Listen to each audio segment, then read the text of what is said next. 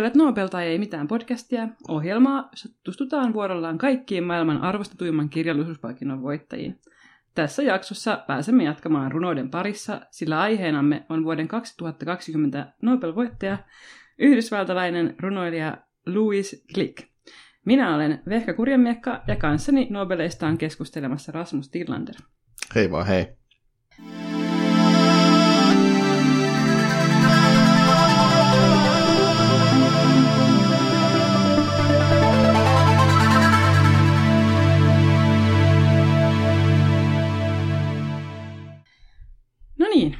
Kun kerran nyt on Nobel, naisnobelisti tässä jakson aiheena, niin voitaisiin ehkä nostaa kissa pöydälle. Kerrohan Rasmus, että miten se kirjallisuuden Nobeleiden sukupuolijakauma menikään? Niin, no. 118 myönnetystä Nobel-palkinnosta vain 16 on mennyt naisille, eli noin 13,5 prosenttia. Huomionarvoista tässä on myös se, että kymmenen näistä naisnobelisteista on valittu vuoden 1990 jälkeen. Et siinä oli aika pitkä tauko. Vuonna 1966 Nelly Sachs sai jaetun Nobel-palkinnon, ja sitten seuraava tuli naiselle vasta 91, kun Nadine Gordiner voitti palkinnon. Jep. Ja tähän aiheeseen varmasti tullaan aina silloin tällöin palaamaan. Mutta koska jakauma on mitä on ja me ei voida sitä yhtäkkiä maagisesti muuttaa, niin podcastissa me tullaan tulevaisuudessakin käsittelemään enemmän miesten kuin naisten kirjoittamaa kirjallisuutta. Jos haluat semmoisen niin kuin, niin kuin, statistiikan, niin noin joka seitsemäs jakso tulee käsittelemään naisnovelistia tässä podcastissa. Hmm. No mutta onneksi kuitenkin voidaan ehkä ajatella, että Akatemia on oppinut tässä asiassa jotakin menneisyydestä ja nykyään antaa moninaisuudelle paljon enemmän arvoa palkintoa jaettaessa. Ja lisäksi usein, jos, jos tota, akatemia tekee jonkun semmoisen päätöksen, joka koetaan kontroversiaaliksi tai jotenkin tämmöisen tasa-arvon vastaiseksi, niin siitä yleensä myöskin sitten nousee hälinää ja kritiikkiä. Joten voimme odottaa, että tulevaisuudessa ehkä tämä tilanne niin kuin on parempi. Tai akatemia saa lisää paljon kritiikkiä. Kyllä, jompikumpi. Mutta sepä tilastoista tällä kertaa ja siirrytään Louise Glickin pariin. Ole hyvä, Rasmus. Louis Glick on varsin tuore nobelisti, että hänet palkittiin äh, toissa vuonna, äh, 2020, äh, vuosikymmenen ensimmäinen nobelisti. Mutta takanaan Glickillä on äh, kuitenkin aika pitkä ura, äh, sillä hän on kirjoittanut äh, ja julkaistu runoutta jo 1960-luvun puolivälistä. Ja äh, julkaistu myös esseitä sitten ensimmäisen kerran ys- Ysärillä. Äh, Glick on myös kerännyt palkintokaappiinsa aikamoisen määrän muitakin palkintoja ja gloriaa, sillä Nobelin lisäksi hän on saanut esimerkiksi Pulitzerin ja Bollingerin palkinnon 93 ja 2001. Äh, Glick syntyi vuonna 1943 New Yorkissa perheeseen, jossa isä oli nerokas kauppamies ja äiti sitten taas huolehti kodista. Oikeastaan Glickin isäkin hän oli aikoinaan haaveillut urasta kirjoittamisen parissa, mutta hän päätyi lopulta kehittelemään monitoimiveitsiä. Ää, mutta tässä selvästi jotain kuitenkin ehkä tästä vanhasta kiinnostuksesta jäi, koska Glick sai pienestä pitäen nauttia kirjasta sivistyksestä, koska monen hänen vanhempansa kertovat, että hänelle mielellään tarjota kreikkalaista mytologiasta ja luki Glickille ja hänen sisaruksilleen paljon ääneen. Ja Glick aloitti myös oman runoutensa kirjoittamisen jo lapsena. Aikuisuuden kynnyksellä Glick kuitenkin sairastui vakavasti anoreksiaan ja suorittikin esimerkiksi osan high school-opintojensa viimeisestä vuodesta itsenäisesti samalla kun kävi psykoanalyyttisessä terapiassa sairaudesta toipuakseen. Vaikka hän sai nämä opintonsa suoritettua loppuun, niin terapia sinällään kuitenkin jatkui seitsemän vuoden ajan. Ja se terapia oli niin vaativaa, että Glick ei sitten jatkanut high schoolin jälkeen suoraan collegeen, vaan keskittyi toipumiseen ja osa-aikaisiin runousopintoihin, joita Kolumbian yliopisto tarjosi. Nämä runousopinnot ja työpajat johti sitten siihen, että Glick sai ensimmäistä runonsa julkaistua lehdissä, tämmöisissä naisten lehdissä ja kirjallisuusalan harrastelehdissä. Mutta hänen ensimmäinen runokoelma Firstborn ilmestyi vuonna 1968, ja sitä kokoelmaa, vaikka aikalaiskriitikot antoikin siitä ihan positiivisia arvostelmia, niin siinä ne runot on vielä keskenään vähän ähm, sillä tavalla hajanaisia, että siitä ei tule semmoista temaattista kokonaisuutta. Ja myöhemmät kirjallisuuskriitikot on monet sanoneet, että, että siinä näkyy selvästi esimerkiksi Sylvia Plathin vaikutus, että ei ole niin kuin vielä se klikin oma ääni ihan löytynyt. Tosiaan Glikin varsinaisena läpimuuntoteoksena pidetään äh, vuonna 1975 ilmestynyttä kokoelmaa The House on Marshland, joka syntyi tämmöisen pitkän kirjoitusblogin päätteeksi. Ja tämän kokoelman ilmestymistä seurasivat muun muassa avioero, uusi avioliitto ja tulipalo, jossa Glick menetti suurin osa mahdollisesta omaisuudestaan. Ja tota, näitä dramaattisten kokemusten, tulipalon ja menetysten kaikuja onkin sitten nähtävissä äh, Glukin, Glikin aika kuuluisessa Triumph of Achilles-kokoelmassa, joka voitti ihan jo ilmestymisvuonnaan merkittävän kirjoituspalkinnon National Book Critics Circle Awardin. Näin samoin hetki valitettavasti kuitenkin tämän ilmestymisen kanssa Glikin isä kuoli ja tätä surua ja menetystä käsitelläänkin sitten seuraavassa kokoelmassa Ararat. Ja Araratin jälkeen Glick kirjoitti sitten kenties kuuluisimman teoksensa The Wild Irisin, joka ilmestyi vuonna 1992. Ja Ysäri oli Glickin kirjoittamisen kannalta aika tuottelijasta, mutta sitten taas nämä turbulentit ajat Henkotsen elämän puolella olivat jatkuvia. Toinen avioero ja taloudelliset riidat värittävät vuosikymmentä. Mutta niistä huolimatta Glick jatkoi tosiaan kirjoittamista, oli tuottelias ja julkaisi myös ensimmäisen esseekokoelmansa Proofs and Theories, Essays on Poetry vuonna 1994. Tähän päivään mennessä Glick on julkaissut 13 runokoelmaa, kaksi pienoisrunokirjaa, sellaisia niin kuin lehtisiä oikeastaan, ja sitten kolme kokoomateosta omista runoistaan ja kaksi esseekokoelmaa. Eli aika laajan tuotannon hänen runojaan on käännetty suomeksi ensimmäistä kertaa koelmassa Merenvaihdon palatsi, joka ilmestyi 2019. Ja joulukuussa 2020 hyvin pian tämän Nobel-palkinnon saamisen jälkeen ilmestyi suomeksi hänen 2014 englanniksi ilmestynyt runoteoksensa Uskollinen ja hyveellinen yö.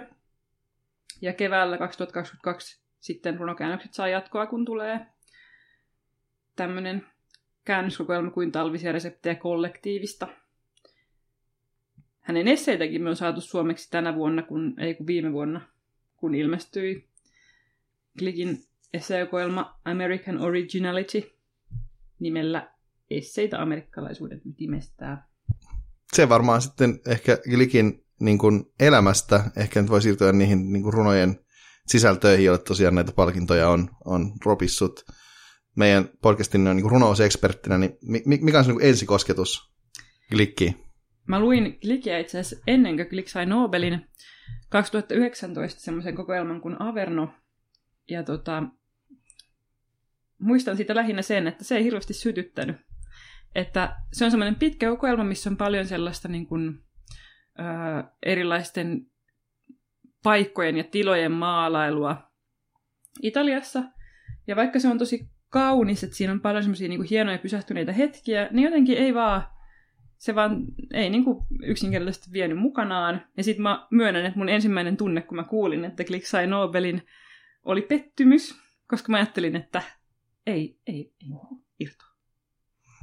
Tavallaan se on ymmärrettävää, koska nykyään Nobeleit myöntää aika harvoin runoilijoille, että tota, sit pare olla hyvä runoilija, jos sen saa. Että tota, ää, Mä luin ensimmäistä kertaa Glickia viikko sitten, ehkä vähän yli viikko sitten.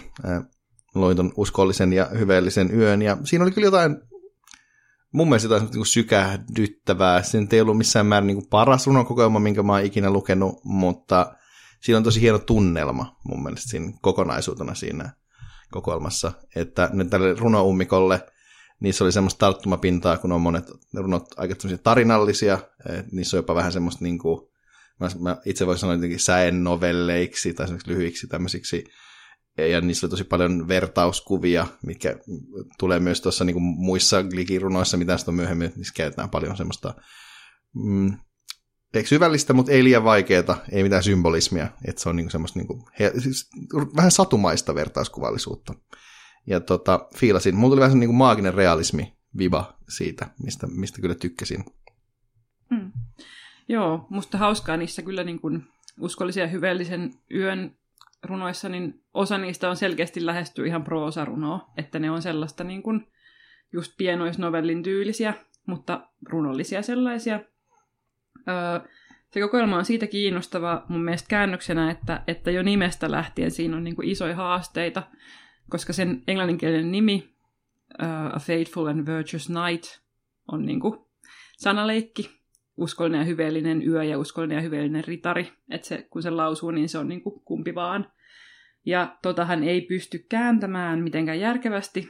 Ja ylipäätään, kun mä luin sen kokoelman suomeksi, niin mä en jotenkin päässyt siihen mukaan. Sitten kun mä luin sen englanniksi, niin mä yllättäen pidin sit paljon enemmän, koska siinä niin iso osa on sillä klikin kielenkäytöllä ja siinä, miten siinä on niin kuin kaksoismerkityksiä ja sellaisia niin kuin, ää, onomatopoeettisia niin kuin, juttuja.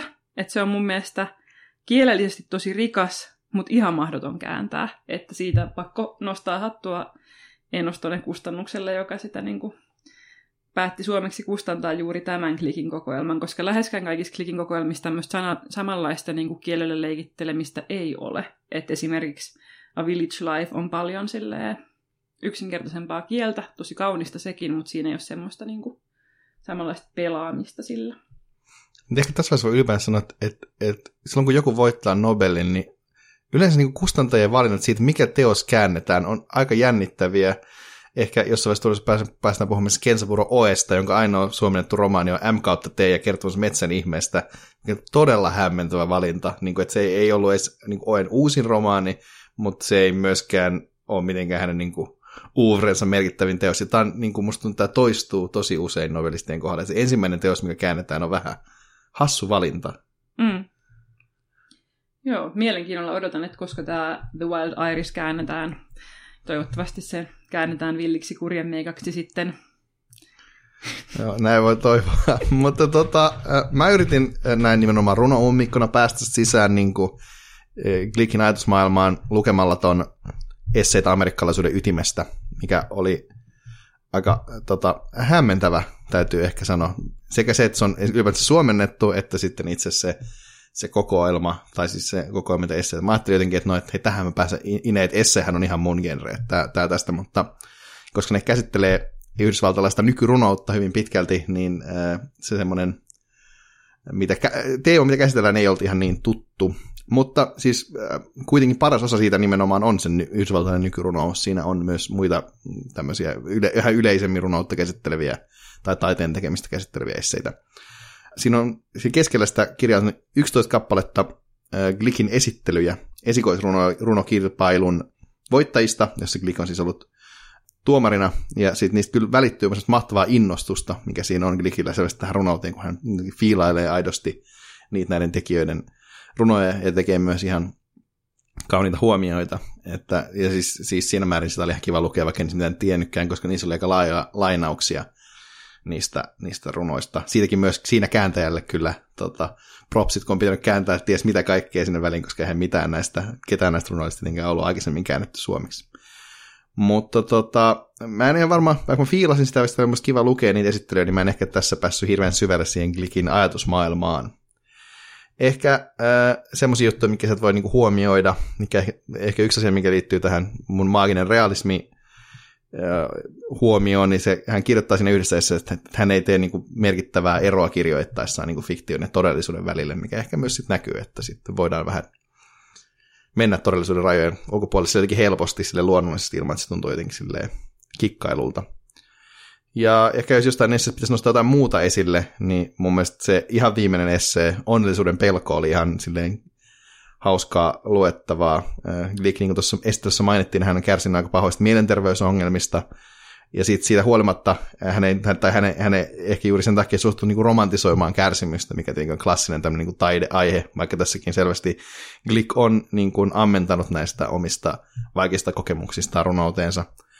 Mutta sitten hän kirjoittaa sinne, että, että, että kärsimyksestä luotu taide on niin kuin luonteeltaan rajallista ja itse keskeistä kuitenkin lopulta – että oikeastaan se, että taiteilija voi hyvin, niin se mahdollistaisi paljon tämmöisen niin avoimemman ja moninaisemman kuvan maailmasta, ja sitten niin hyvinvoiva taiteilija tekisi parempaa taidesta. Se on minusta aika kaunista kirjoitettu. Mm. Ja myöskin mun mielestä niin kuin hyvä näkemys tavallaan ottaa esiin, koska usein ajatellaan, että kärsivä taiteilija on niin kuin se, se, josta se, että ihminen ammentaa niin kuin kärsimyksestään tai vaikka jostain alkoholismista tai mistä niin kuin jotain mieletöntä taidetta ja oikeastihan niin kuin, taiteen tekeminen on kuitenkin aika tiukkaa ajatustyötä. Että ymmärrettävähän se, että jos ihminen voi hyvin ja pystyy keskittymään, niin sitten se jälki on parempi. Mutta palaan vielä tuohon Rasmus, mitä sanoit siitä, että, että Click mainitsi, että hän niin kuin, ähm, yhdistää tämmöistä, niin kuin, että hän ei tee eroa semmoisen todellisen ja sitten tämmöisen niin kuin, ei niin todellisen välille. Niin kerrotko, että miten se näkyy sun mielestä tuossa The Wild Iris-kokoelmassa? No se on mielestäni tosi kiinnostava siis toi The Wild Iris, joka ehkä niin kuin, mä oon siis tehnyt listan, siis minkä mukaan mä luen näitä nobelisteja, että mikä on niin kuin, kukin Nobelistin pääteos, niin mä jotenkin nostin tämän The Wild Iriksen siihen lähinnä että se on voittanut Pulitzerin, koska mä en tiennyt ennen tätä, kun äänestää, että mikä ihme on Bollinger-palkinto, ja oli myös saanut Pulitzerin tunnistin. Mutta tota, siinähän on tavallaan niin kuin, äh, aika, aika klassinen niin kuin melkein maagisen realismin meininki, että että okei, siinä on niin kuin ihminen ja puutarhuri, tämä tavallaan niin kuin runoilija, puhuja, mutta sitten yksi yksi, siinä on kolme, kolme puheääntä ehkä, joista yksi kuuluu kasveille, näille puutarhan kasveille, joita sinne kuvaillaan, että ne tavallaan kasvit ovat, puhuvat antropomorfisoiset asiat, niin aika klassinen tällainen niin kuin, nimenomaan maagisen realismin ää, tämmöisen osa. Ja sitten yksi, yksi niistä hahmoista on jonkinlainen on, niin kuin Jumala, että siinä ei ihan tarkkaan kuvailla, että minkälainen Jumala, jonkinlainen henki, että vähän tuli semmoista niin metsän henkifiilistä siinä. Että et jotenkin siinä oli tosi luonnollisesti se todellisuus, joka oli tosi outo niin kuin pohjimmiltaan. Mutta sitten sit ne kuitenkin toimi, se niin kuin itse kasvien kasvatus toimi ihan niin kuin kasvien kasvatus toimii, että siellä ei ollut mitään taikapapuja, vaan ne oli ihan niin kuin tomaatteja ja kurjamiekkoja sitten siellä oli siinä puutarhassa. Mm. Ja vuoden kierto oli tosi keskeisessä osassa ja niin edespäin, että siinä oli ehkä se Jumalakin edusti siinä sitten niin kuin antropomorfisoitua niin kuin nimenomaan vuoden kiertoa niin kuin luontoa itsessään. Ja musta on hauska, miten tavallaan Klik usein näiden yliluonnollisten elementtien tai vaikka myyttien, mitä hänen tuossa siinä kuuluisessa The Triumph of Achilles-kokoelmassa on ollut, kautta käsittelee hyvin vahvasti semmoisia yleisinhimillisiä teemoja tai, tai ihmisen niin kuin, vaikka suhdet, ihmisen suhdetta kuolemaan tai menetykseen tai suruun tai haluun elää niin, niin kaikki tämmöisiä päästään käsittelemään sitä kautta, että annetaankin puheenvuoro jollekin jumaluudelle tai jollekin yliluonnolliselle, joka sitten vastaa siihen, mitä ihminen pohtii omalla tavallaan. Et mä oon samaa mieltä, että se on tuossa The Wild Iriksessa tosi hienoa. Ja vähän saman tyylistä on niinku kätketymmin tuossa A Village Lifeissa, missä on myöskin semmoisia niinku tiettyjä hetkiä, missä sen, sen niinku kylän elämän ää, elämää vasten välähtää jotakin niin kuin muuta, jotakin suurempaa tai jotakin maagista, ja sitten palataan takaisin siihen kylän elämään, joka on kuitenkin niin kuin hyvin rajattua ja suljettua ja semmoinen niin kuin tietyllä tavalla ehkä jopa kahlitseva, mutta just siinä kahlitsevuudessa on myöskin turvallinen ja ennustettava elämänpiiri. Mun pitääkin sanoa, että, että kun mä en ihan hirveästi kuitenkaan ole lukenut niin kuin, tai noin kauheanlaista runoutta, niin tämä oli mulle ehkä ensimmäinen kerta, kun mä törmäsin tämän kaltaiseen niin kuin jotenkin ei-realistiseen runouteen. Tai okei, tietenkin on lukenut jotain tosi romanttista runoutta, missä nyt on kaiken näköisiä ihme, just jotain kreikkalaisia myyttejä, mutta niin kuin ei, ei niin kuin tällaista niin kuin modernia runoutta, joka ei ole jotain semmoista ihme tilitystä. Tai semmoista jotenkin, mulla on vähän lähestyy usein modernia runoutta. Mutta tämä, tämä tuntuikin tosi freesiltä ja silleen, niin kuin, että oli kiva lukea. Mm. Joo, ja pakko sanoa, että sen Avernon jälkeen mun niin kuin, mielikuvat Klikistä on muuttunut koko ajan positiivisemmaksi, että mitä useamman teoksen häneltä on lukenut, ja tajunnut sen, että miten monipuolinen runoilija hän on, ja miten tavallaan nokkelasti hän käsittelee teemoja ja valitsee niin kuin, niihin teemoihin sopivia lähestymiskulmia, niin se on kyllä niin kuin, todella, todella hienoa. Uh, ja jos miettii, että mitä Klik on itse tästä asiasta sanonut, niin mun mielestä on hienoa, että hänen tuossa kokoelmateoksessaan, missä oli neljä ensimmäistä ilmestynyttä runokoelmaa, niin siihen alkuun hän on kirjoittanut sivun mittaisen esipuheen, mikä on mun mielestä ensinnäkin niin kuin, loistava pituus esipuheelle. Mutta toiseksi hän siinä kertoo tästä prosessistaan, että miten hän niin kuin, kokoelma kokoelmalta on niin kuin, esimerkiksi saattanut muuttaa tyyliään fragmentaarisesta kohti kokonaisia lauseita tai sitten tietoisesti luopunut jostain semmoisista tehokeinoista, mitä hän on käyttänyt tai päättänyt uudistaa sanastoaan laajasti. Että tavallaan niin kuin, oli jotenkin hirveän hauska lukea sitä, miten runoilija itse kertoo, kuinka on niin kuin, kehittänyt omaa tyyliään. Ja se on mun mielestä ehkä tässä Nobel-projektissa ylipäätään sellainen asia, mitä itse odotan tosi paljon, että pystyy vähän peilaamaan sitä, että miten kirjoittajat ja kirjailijat kehittyy uransa alkuvaiheesta loppuvaiheeseen. Mitäs Rasmus tästä ajattelet? No, tämä on täytyy myöntää yksi näistä kiinnostavimmista jutuista tässä, tässä projektissa, kun puhutaan nimenomaan useista tämmöisistä niin kuin, tosi pitkän linjan kirjailijoista, koska nobelistit yleensä se on, se on vähän tämmöinen niin lifetime award henkinen juttu, niin pääsee tutustumaan siihen, miten kirjailija kehittyy. Mä en tietenkään tässä siihen päässyt, koska mä luin vain kolme Glikin, Glikin teosta, ja tuossa Prudhomme-jaksossa yllättäen tähän myöskään ei päässyt ineen, mutta kun seuraavaksi me käsitellään Ernest Hemingwayta, niin sitten siihen pääsee ihan eri tavalla ineen, kun luki useamman niistä kirjoista lähti arvioimaan, että miten, miten se homma, homma kehittyy, niin nimenomaan ehkä tässä taas, jos, jos, jos nyt laitan tämän minun maallikkohatun päähän, niin tässä en tiedä kirjallisuudesta oikeasti yhtään mitään, niin, niin tota, siitä jotenkin tulee helpommin esille just se, mikä tekee sen yhden kirja, kirjoittajan niin teoksista, teoksista erityisesti, kun jos niitä lukee monta niin kuin lyhyen ajan sisällä, niin sieltä nousee ne tietyt asiat, mitkä pysyy, mutta sitten toisaalta näistä, mitkä muuttuu, ja se on mun kyllä tosi kiinnostavaa. Mm. Juurikin näin. No, jos mennään nyt sitten tähän meidän palkintoperustekeskusteluun siitä, niin Nobel-komitea on ilmaissut, että Glikillä on runollinen ääni, josta ei voi erehtyä, ja se tekee koruttomalla kauneudellaan yksilöllisestä olemassaolosta yleismaailmallista. Joten Rasmus, kuulostaako mielestäsi oikealta? Kuten kuulee tälleen, tämä kuulostaa vähän sille abstraktilta, mutta mä oon oikeastaan aika samaa mieltä niin komitean kanssa tässä tämän, sen kohdalla, mitä itse voinut lukea. Mulla tulee tosi vahvasti mieleen yksi, yksi runo tuosta The Wild Iris-kokoelmasta, että semmoinen runo, mikä jotenkin saa nimenomaan nämä yksittäiset asiat, tämmöiset pienet asiat tuntumaan jotenkin elämää suuremmilta, semmoiset, että siinä on jotain muutakin taustalla. Ja tässä runossa, jonka nimi on Vespers, jota on siis useampi siinä saman nimisiä tämmöisiä runoja, niin se kirjo, Glick kirjoittaa myöhäiskesän tomaateista ja liljoista, jotka nousee ylpeästi, vaikka Halla tulee varmasti ne korjaamaan. Ja sitten kun tässä runossa puutarhuri kysyy, että nyt miksi, mi, miksi näin tapahtuu, miksi nämä tomaatit ja nämä liljat nousee tällä tavalla ylväydellä, niin mun mielestä tulee tosi syvältä inhimillisestä olemassaolosta, että mitä tavallaan on ponnistelu ja mitä on kukoistus ja mitä on semmoinen elämä semmoisessa maailmassa, joka voittaa sut kuitenkin. Niin tavallaan, ja puhutaan nyt siitä, että joku tomaattitaimet kuolee, kun tulee pakkasta. Ja on tämä ihan mieletön niin kuin lahja, mikä tässä on nimenomaan, että tehdään niin kuin, tosi yksilöistä asioista tosi yleismaailmallisia. Mm.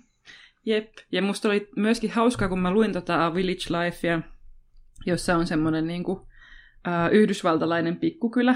Ja sitten mietin omaa kokemustani, mä oon siis kasvanut ja syntynyt Juupajoilla. Terveisiä vaan sinne, alle 2000 asukkaan pienessä kunnassa niin siinä oli kuitenkin jotain semmoista niin kuin hyvin samaistuttavaa siinä niin kuin elämän piirin kuvauksessa ja semmoisessa niin kuin vuoden kierrossa ja siinä, siinä, että miten tavallaan eri tavalla on perinteet ja muut lähellä. Että jotenkin mä mietin sitä, että, että se on hauska, miten onnistuu kirjoittamaan yleismaailmallisesti siitä tuommoisista asioista. Mutta joo, onko vielä palkintoperusteista sanottavaa? Ehkä, ehkä mä, haluaisin, mä, mä haluaisin tässä kohtaa vielä kehua niin kuin Nobel-komiteaa. Nyt kirjoitti hyvät perusteet. Et niin kuin, musta kun mä oon siis lukenut noita läpi useamman kerran, siis nimenomaan sen koko limpsun, että mit, mit, mitä niistä kaikista 118 lukee, niin tää on niin harvinaislaatuisesti jotenkin tuntuu sille järkevältä. niin kuin niistä, tässä ei ole mitään ihme sekoilua. Niin kuin, et, et, et, ja se peruste tuntuu jotenkin, erityisesti kun puhutaan runoudesta, että tässä ei ole niin kuin vedottu mihinkään tosi outoihin konsepteihin, vaan tässä on silleen, että no okei, tässä nyt tehdään tästä asiasta X, tehdään asiata Y tällä kielellä, joka on tällaista.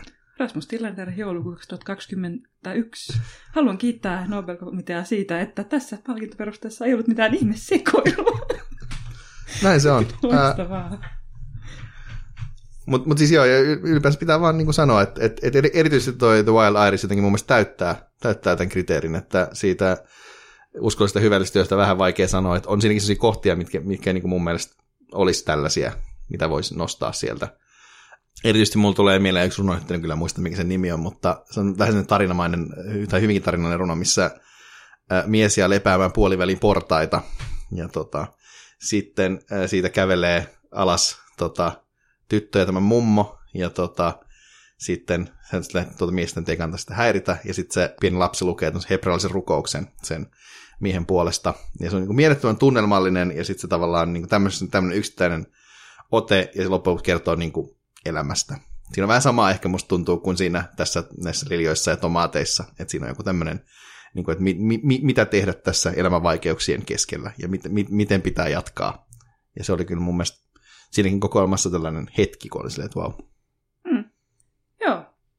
No mutta, olisiko sulla, Rasmus, vielä jotain, mitä jos niin kuin, sun pitäisi sanoa jollekin maallikolle, kun nyt itse edustan tässä näitä runousmaallikkoja, niin Louis Clickistä joku loistava loppukaneetti, noin 10 sekuntia, niin houkutella joku ihminen lukemaan Louis Clickia, niin miten sen tekisit? Ehkä tavallaan mun, mun tyyli olisi varmaan tämmöinen jotenkin straight talking sillä että jos haluat lukea semmoista runoutta, missä on kaunis niin kuin, tunnelma, ja joka saa sut niin kuin, äh, siirrettyä johonkin toiseen paikkaan ilman, että se on mitään tekotaiteellista paskaa, niin mä lukisin Louis Glickia. Se siitä. Ää, kiitos, että olet kuunnellut Novella tai ei mitään ää, podcastia. Meidän voi laittaa palautetta. Meidät löytää Instagramista at kellopelikirjasto ja at postlukemisia. Sinne voi laittaa kivoja tsemppiviestejä vaikka tai jotain, että puhukaa enemmän tästä ja tuosta. Kiitos näistä.